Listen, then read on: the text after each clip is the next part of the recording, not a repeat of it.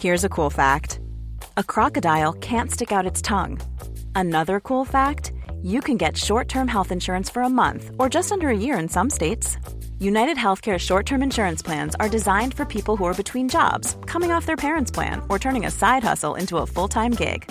Underwritten by Golden Rule Insurance Company, they offer flexible, budget friendly coverage with access to a nationwide network of doctors and hospitals. Get more cool facts about United Healthcare short term plans at uh1.com. Ever catch yourself eating the same flavorless dinner three days in a row? Dreaming of something better? Well, HelloFresh is your guilt free dream come true, baby. It's me, Keke Palmer. Let's wake up those taste buds with hot, juicy pecan crusted chicken or garlic butter shrimp scampi. Mm. Hello Fresh. Stop dreaming of all the delicious possibilities and dig in at HelloFresh.com. Let's get this dinner party started.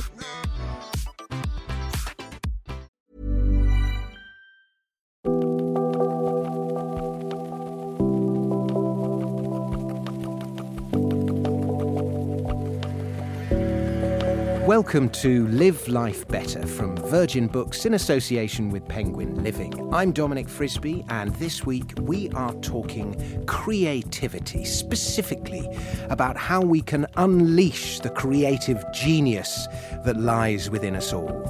And with me in the studio are all sorts of interesting people. We have graphic artist and author Anthony Burrill. Anthony has developed a distinctive style of design and communication using bold lettering to make big statements, and his work is sought after by collectors and also by eminent clients such as Google and the London Underground.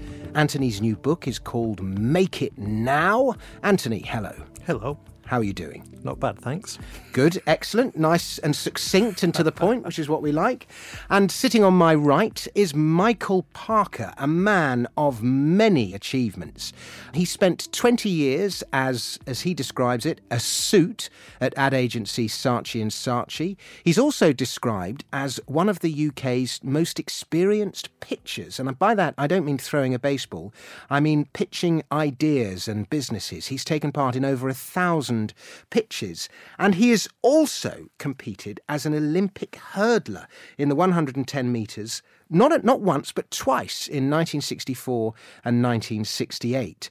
And Michael's books draw on his experiences, and the aim behind them is to help people learn how to speak and present themselves with power and persuasion. And I, I don't know about you, but that's something I know that I could do with.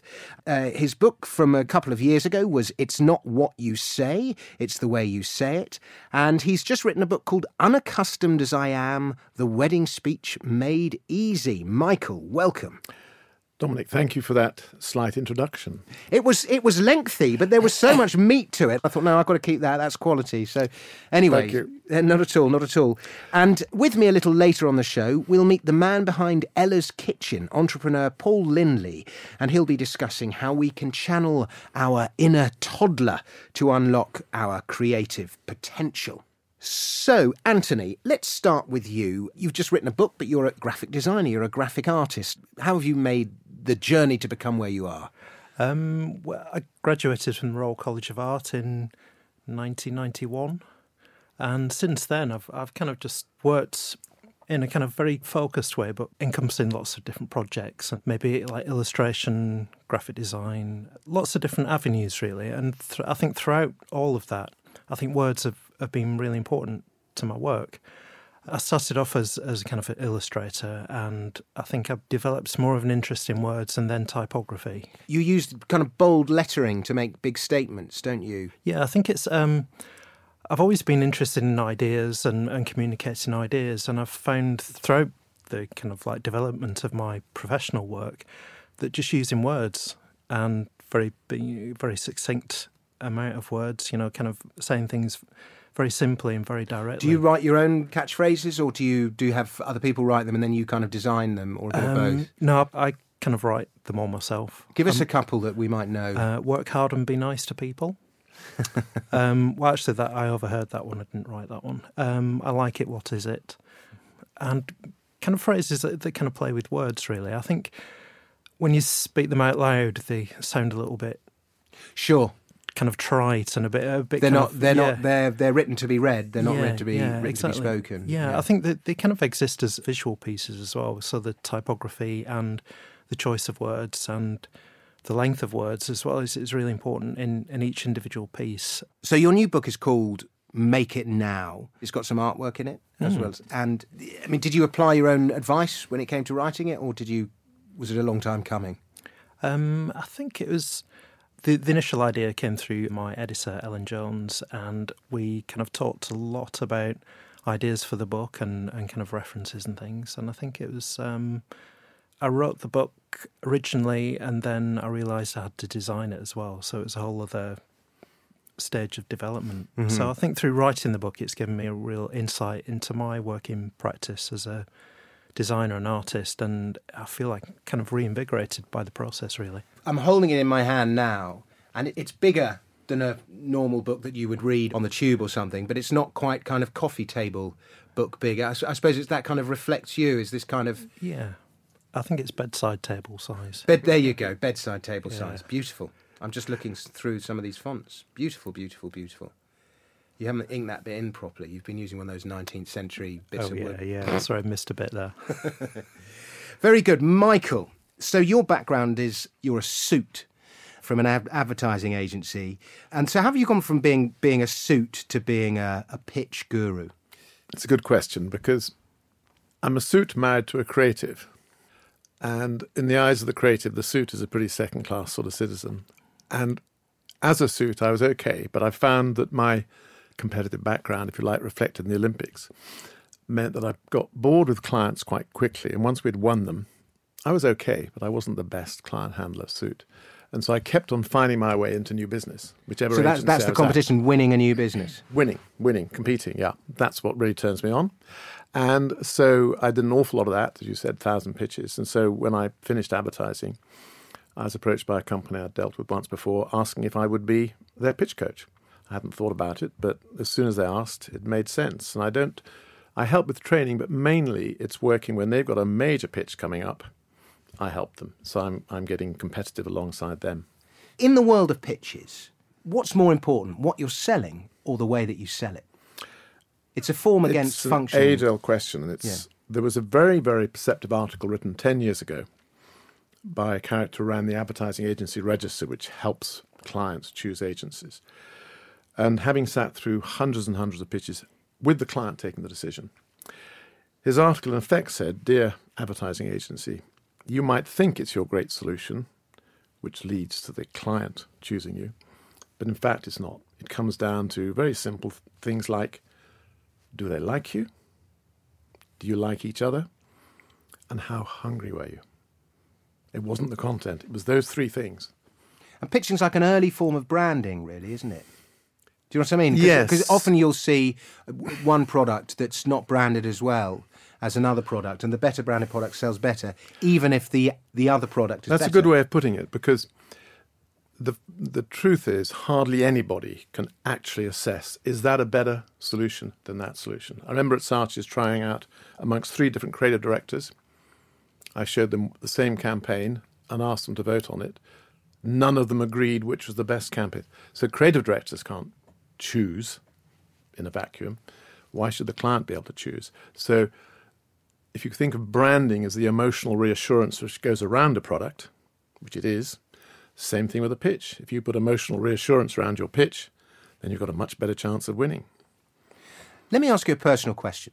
I've met you for the first time just now, and I think Anthony will back me up on this. You're a kind of old school, clean cut, chiselled Englishman. You've got nice, smart hair with a kind of side parting. In you know, you look like the sort of guy you can have a an officer's uh, outfit on in World War Two, and you'd look every inch the kind of uh, debonair RAF officer.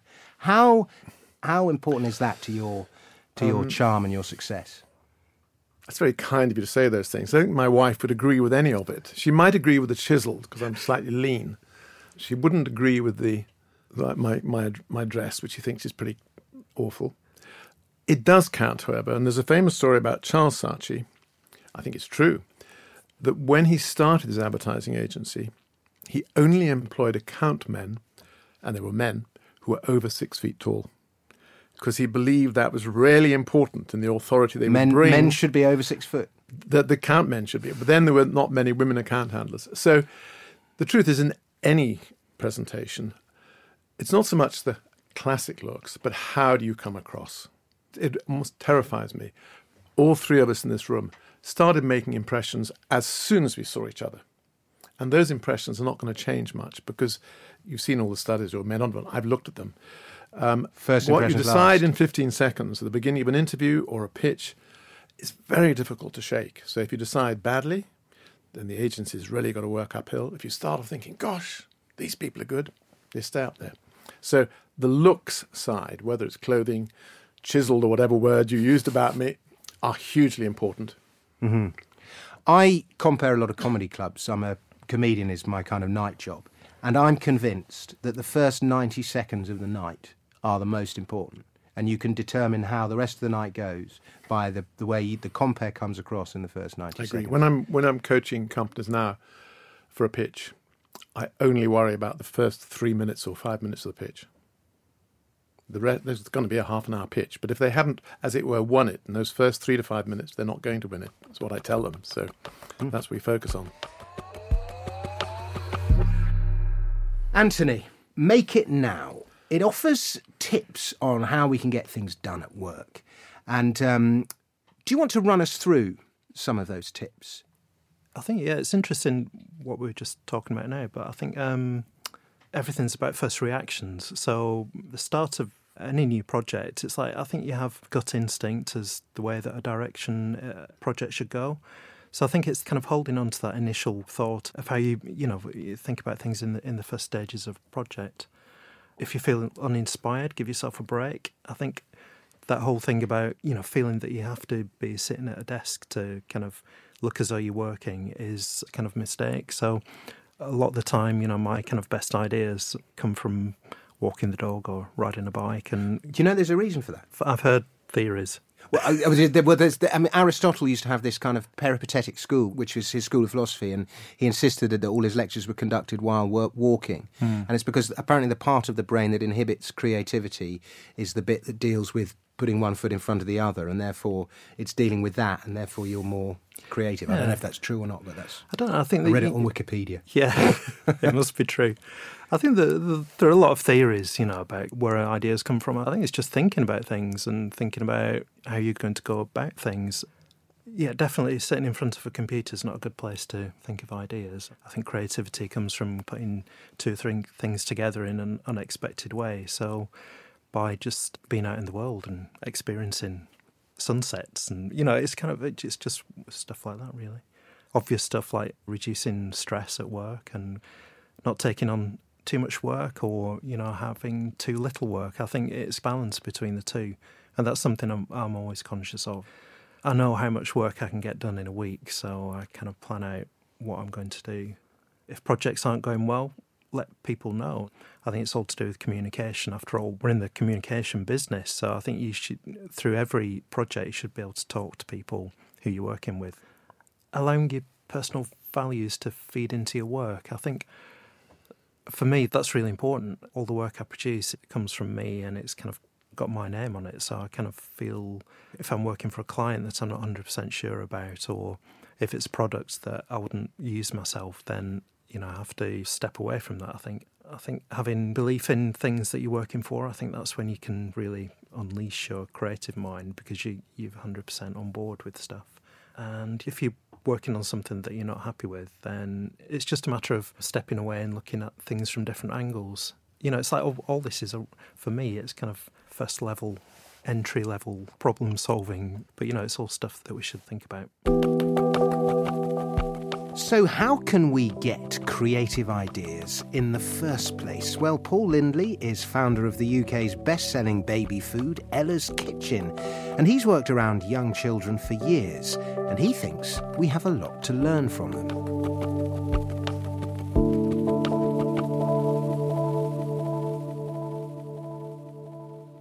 So, I'm sitting in the offices of Penguin Random House, and I must be looking at one of the most beautiful views, not only in London, but of the whole world. We're on the north bank of the river, staring across the River Thames, and it's a beautiful sunny day. I can see the London Eye, the Houses of Parliament, uh, Tower Bridge one way, uh, Westminster Bridge the other way. It is stunning. And sitting opposite me is a man who is almost as good looking as The View, Paul Lindley. Paul, welcome to the programme. Uh, pleasure to have you here. Now, this book, Little Wins The Power of Thinking Like a Toddler. Why did you write this book? Hiya, Dom. Thank you for that wonderful introduction. Well, I've spent the last 20 years uh, working with or, or, having children. So, my personal life, I've got a 17 year old and a 14 year old. But for the last 20 years, for work, I've worked at Nickelodeon and I've set up my own company, Ella's Kitchen, both totally immersed in really thinking like a child, coming from a child's perspective. So, Ella's Kitchen launched 11 years ago. We've grown so quickly. We're the, the, UK's biggest baby food company. We're in 40 countries around the world, 100 million pound turnover, and uh, we've really disrupted the market with a lot of creativity. And when I'm either asked, what's the secret of why Ella's was successful, or what tips could you give a budding entrepreneur or someone who wants to start a business, whatever I say always comes back to things that toddlers do. And I've sort of worked out that actually, if you think like a toddler, you could set your life off on, on a little different path. And that, that's where the, the heart of where the book started from. So, give me an example of how we can think like a toddler. Here's a quick real life example. A little girl's four years old. She just started school. Uh, first day at school, the teacher asked the class to draw somebody that they love. And she goes round as they're drawing away and stops at this little girl and says, uh, Wow, what's that? And the little girl shows her up to her face and says, It's God. And the teacher says, But nobody knows what God looks like. And the little girl straight away says, Well, they do now. And that's, that's just a perfect example of sort of confidence and creativity that young children have. And I think things like that are eroded as we grow up. Some of it through sort of parenting in our society, some of it is physiological. But we need more moments like that to have happier lives and to have a better society. That's a great example. Kids think at that age divergently, and that's a sign of creativity. Because creativity is putting two weird things together, isn't it? Yeah. And because really they don't know the rules, they don't know convention, their brains are wired in a little bit of a different way because they're growing, and they can make connections that we mask as adults. So, Sir Ken Robinson's written the most watched TED talk uh, about Do Schools Kill Creativity? And in that, he cites uh, a fantastic statistic, and that is that of three to five year olds, 98% of them can think in divergent ways or use divergent thinking day to day. And that's a sign of creativity. And then as we get old, that reduces. So by the time people are 25, 2% of us are using divergent thinking in our day to day lives. So my contention is 96% of us were once creative, used creativity the way we think, and no longer by the time we're 25 or, or older.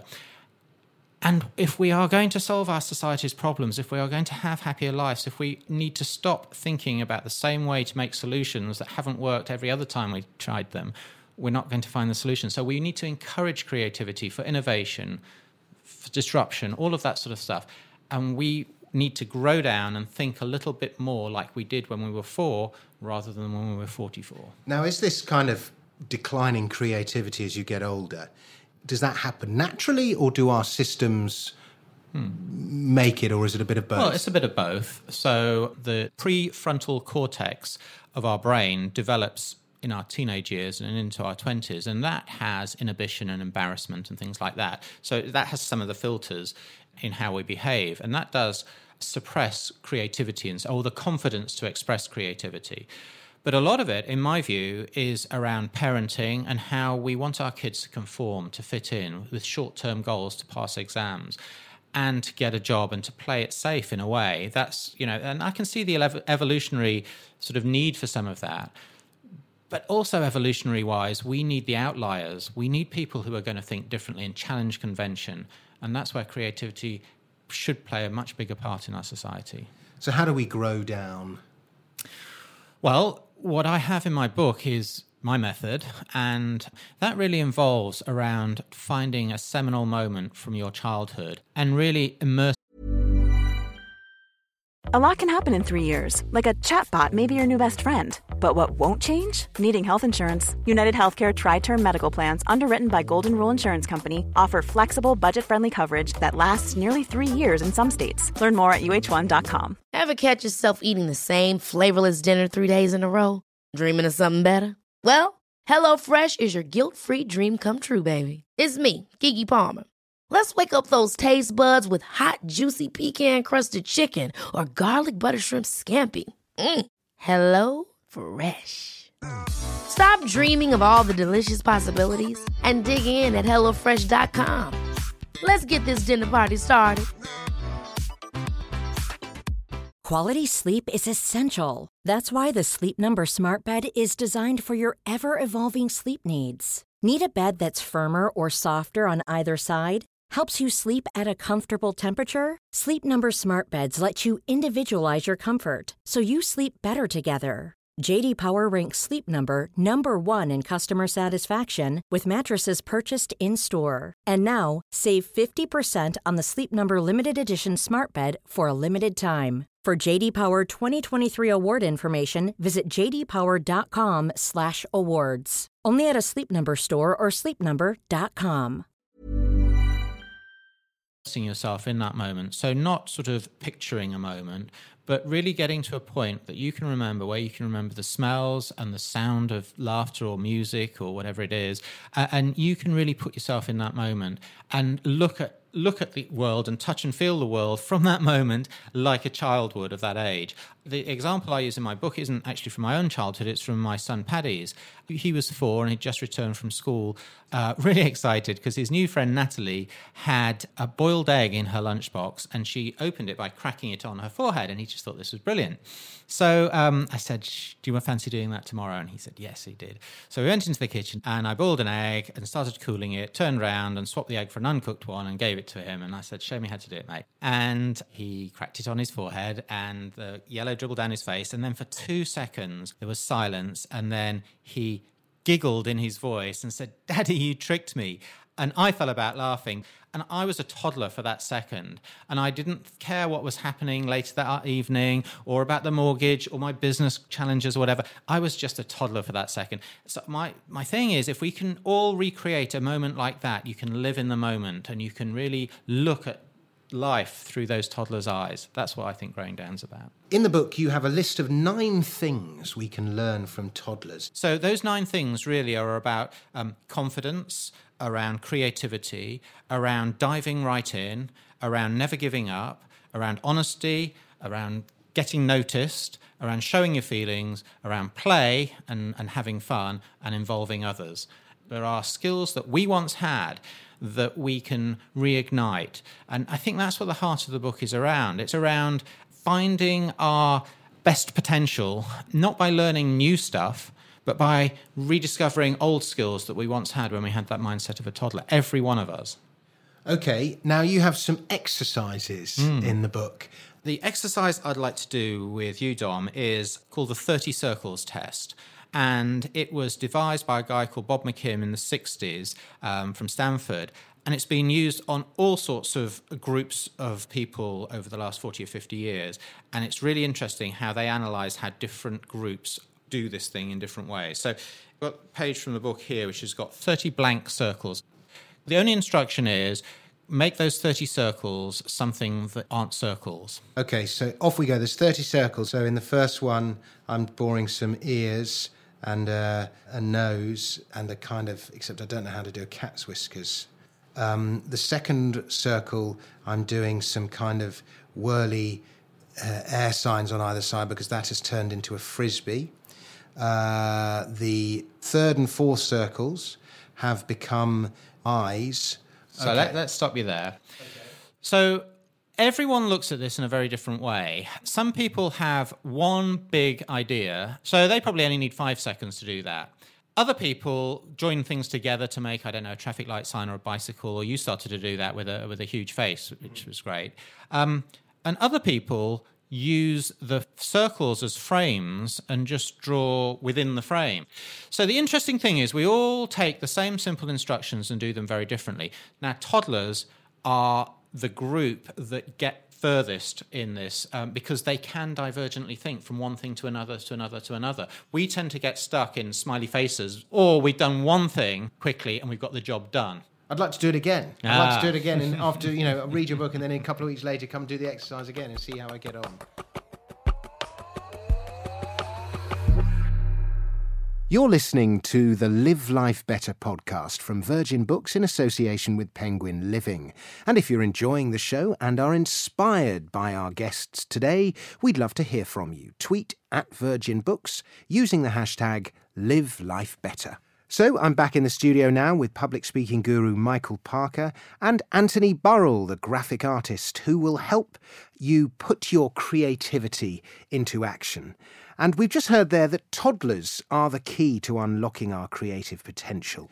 You've got kids, Anthony. Can you see them being creative and can you see their creativity kind of being knocked out of them as they go older and go through school and everything? Oh, yeah, definitely. As soon as both my son and daughter started at secondary school, I think that's when creative freedom that they enjoyed at junior school was very quickly crushed. I think. I think that's to do with peer pressure and uh, I think just that kind of self consciousness that you develop in, in when you become a teenager. I agree that I think everyone has creativity when they're a young child. Um, and for many, it isn't nurtured in any way. And I think that's a great shame. I think all the sort of tests that the schools have to go through of proving this and proving that and making it very hard. Obviously, some schools manage to avoid that. So it's a great shame. I agree, basically, that creativity isn't nearly as well nurtured in childhood and school days as it could be. Michael, your writing, you encourage people to embrace the joy in public speaking. I mean, how, how important is do you think it is to be a good speaker? I mean, we can't all be good speakers, or can we? I think I used that expression, as I know I did, in my second book, which was the wedding speech. Because as I started talking to people, I realized that people really do not want, you know, they're frightened about the speech they Yeah. have to make at a wedding. A wedding is a joyful occasion. And why should the people making the speech be the people who enjoy it least? Yeah. And everyone wants you to do well. That's right, and it's it can be really terrifying, and they sort of put off writing the speech, and and so throughout the book, I was trying to say there are ways by doing things a bit earlier, how you can arrange your material, so that you start enjoying it. And what happens? Because I'm naturally very shy, and I've become better at speaking since I started coaching. And one actor who was helping me, or an actress, said that you start caring for the audience. Uh, You will know this being a comic. Instead of worrying about yourself, how am I coming across? What am I coming next? You start getting to a stage after rehearsal. that, Wait a minute, this I'm having fun, and they're having fun. So that sense of enjoyment works for you and for the audience. So I hope the book is helping a lot of nervous speakers enjoy the wedding. Creative people do struggle, I know they do, to sell themselves well, to present themselves well.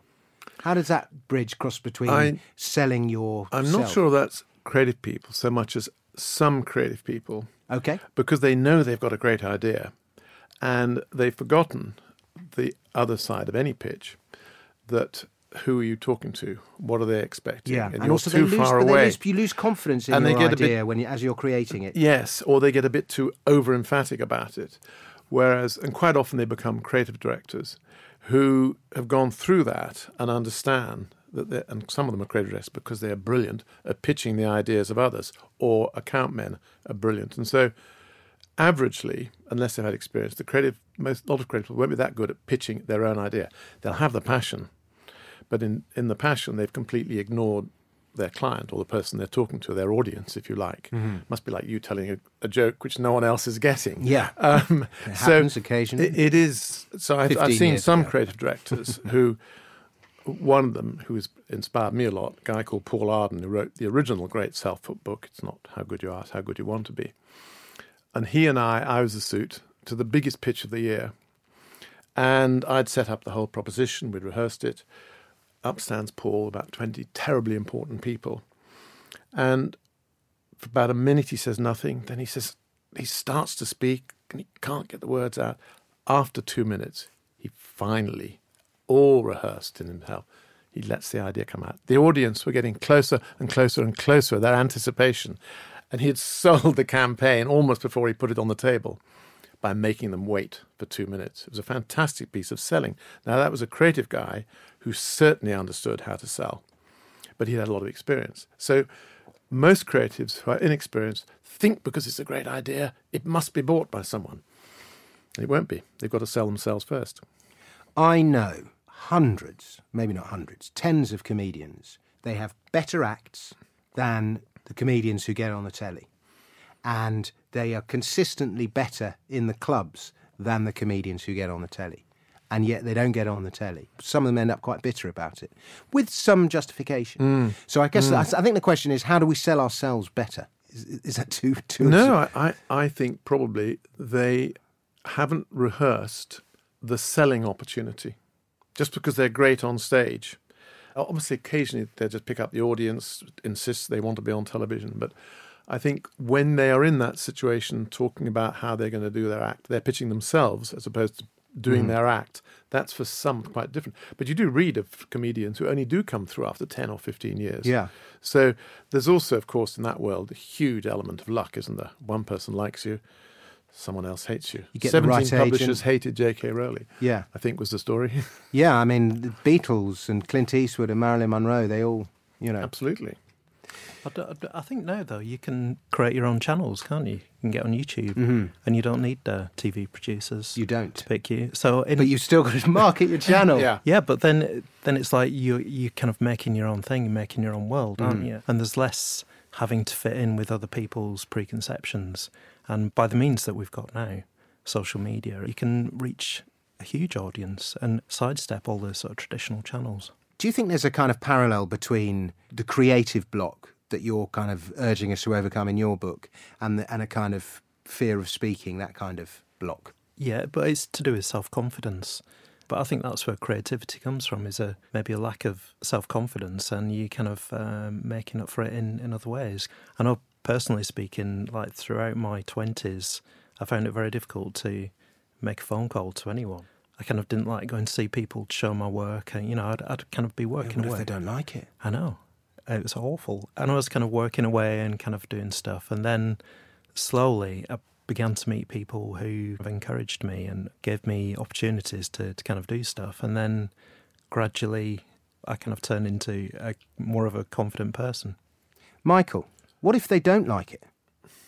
What do you do? Hmm. The advantage of working as I had years and years and years in new business, I got used to the idea that you were going to be rejected nine times out of ten every time you made a phone call. So once you've got that into your head, you stop worrying about it and just look for the chance that you get through. It is in in a pitch that goes badly, it's just unpleasant because usually it's not easily retrievable. Maybe after the event you can go back with some amazing idea and persuade them to look at you again. But you kind of sense it draining away halfway through the pitch. and then you just have to keep going till the end. It's just tough. Sometimes it's focusing on some little detail that's the barrier between you making the right pitch to selling your work. You know, it's showing somebody incomplete work. Is that a problem, Anthony? Yeah, I, I think it's things like um, making excuses for yourself to not get out there and show people your stuff. I remember I, I worked on my portfolio for probably about three or four years after I left college. And I was always saying, oh, you know, it's not quite ready yet. You know, when, when it's finished, I'll go and see loads of people with it. And and you kind of, it n- never got finished. You know, it's still not finished. And it's, I think it's a matter of just kind of getting out there and showing people your work through whatever means that is. You know, whether it's it's through your Instagram or actually physically meeting people face to face, which is, eh, I think, in the creative industries, is becoming more more rare now. But yeah, it's just a matter of of kind of getting on with things, really. It's interesting. In the pitch, um, there's always a deadline. On a given date at three o'clock, you're pitching. Two o'clock, another agency or somebody else. And let's say you've had 20 days working on it. 99 times out of 100, the same mistake creeps in that the pitching company or person will spend all their time in their comfort zone of thinking how can they improve the argument, how can they improve the case histories, how can they tweak the advertising, how can they add another advertisement, and on and on. And sometimes they'll do that right up until midnight and they're pitching at nine o'clock the next day. And forgetting that's all the content end, that at the end of the day, they're going to be judged instinctively and emotionally by two or three people sitting across a room. And the fact that you've put in 45 solutions when there's only one, or the fact that you've got 10 bits of more argument, you go on and on working on the content completely at the expense of how you're going to get the emotion into the pitch. Because you left yourself no time to make a good emotional pitch if you haven't decided what you're going to pitch until midnight. So the emotion's more important than the detail. Oh, of course. I've got a family friend. Let's see what you both make of this story. And he has two sons. And my family friend is obsessed with boxing uh, ever since a young age. And he would have been a very successful karate man, actually, a national champion in karate, but he got injured in his mid 20s. And so he kind of brought his two sons up to be boxers, and he was kind of not going to let them make the same mistakes or fall into the same traps that he fell into. And his eldest son became heavyweight world champion. His second son was more talented, but he never fought one fight as a pro. And I talked to the guy who became the heavyweight world champion, and I said, you know, come on, we've got to push the number two guy. We, he's got a, still got a chance of making the Olympics, yada yada. And the elder brother just said he won't do it because he'd rather be the guy who could have made it than the guy who took the risk and succeeded or failed. Is that a? Do, you know what I mean? Is that a kind I of do. psychology you've encountered? I think it's true in sport as well, just as true. And it's easier to describe it in terms of you'll have a bunch of athletes who train ferociously hard, and that yet there'll be one or two who somehow, when the competition arrives, soar above the others. I mean, Usain Bolt is the classic. He hmm. doesn't train; he is naturally talented. And I came across an expression which I thought is a great one. Some Italian philosopher in the 16th century called it sprezzatura. Have you heard that expression? No. And it means the combination everyone puts in the hard work, but some people just have that ability to let go of the emotion, emotional side and somehow have a freedom of expression. Think Usain Bolt doing his gestures. And even as they come to the starting line, you know who's going to win.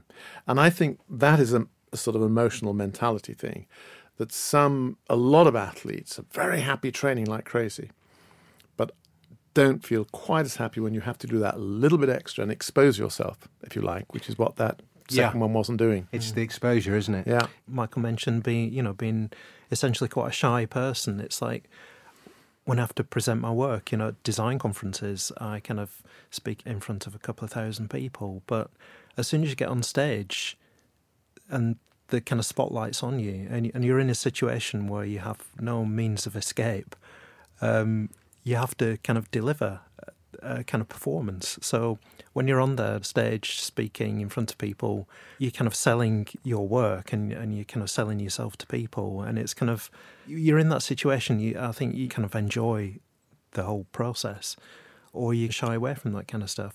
So I think it's kind of putting yourself in difficult situations and kind of finding out stuff about yourself. that being able to go on stage and when it matters, rise to the occasion. It's sort of the same in an interview. It's the same if you're asking for a rise. It's, it's the same lots and lots of situations. So, although it's not a pitch, it is an element of put all that rational worrying stuff to one side and just allow your instincts to take over for a while. Yeah, I think it's that thing of not kind of overthinking too much Yeah. as well, isn't it? And just Yeah. kind of being in the moment. And if stuff's going on, you, you know, you kind of make reference to things and you, you try and communicate with, with the audience. Gentlemen, you've been absolutely fascinating. Thank you so much for your time. That is all we have time for today. All the books' titles we've talked about are out now.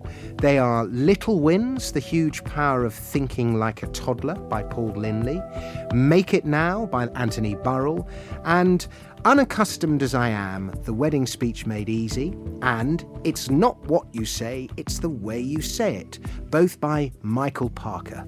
And you can find out more about the authors over at virgin.com.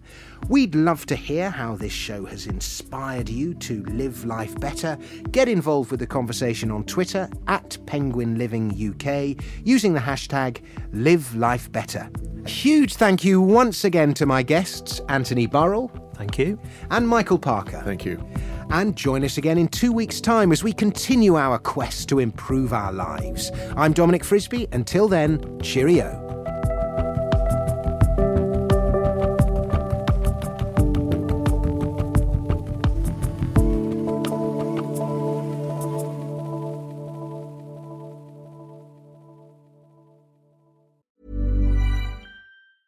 Hey, it's Paige DeSorbo from Giggly Squad. High quality fashion without the price tag. Say hello to Quince.